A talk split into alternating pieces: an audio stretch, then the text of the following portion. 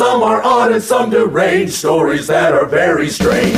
Weird news. Okay, let's check the weird news stories of the day. Brought to you by your Farmer's Elevator, a store for everyone. Weird news heard weekday mornings here on ninety-five point three K D K D with me, Steve Stevens, and Mornings in the Sticks. But if you miss it live on the radio, it's available as a podcast.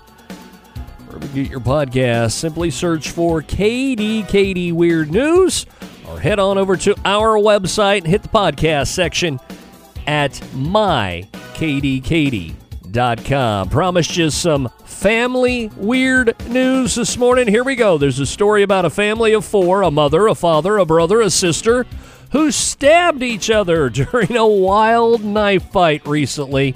It happened in Texas.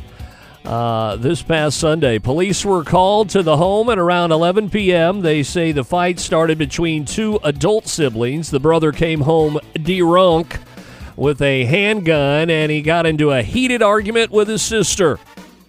Things got physical, but uh, he lost the gun during the struggle. The mother and father jumped in to break things up, but it escalated, and at one point, all of them had a knife, and all of them had been stabbed. Fortunately, everyone will survive. Uh, the brother was arrested on three charges of aggravated assault. It's unclear whether any of the other family members will be charged. Here's our family story number two on your weird news. Here's one way to make your family meals more exciting. A family of six sat down at a Waffle House in Hillsborough, North Carolina recently and had a nice lunch. Then after they were done eating, they pulled a gun and robbed the place. Only three of them were involved in the robbery. They're all adults. They flashed a gun, told an employee to grab money from the register, and took off. They were on the run for two days, but they're all in custody now. Cops caught up with them uh, near Charlotte. Turns out they're from Texas. Also robbed a business in Louisiana a few days before they hit the Waffle House. Not clear how they're all related, but it's one guy and two women.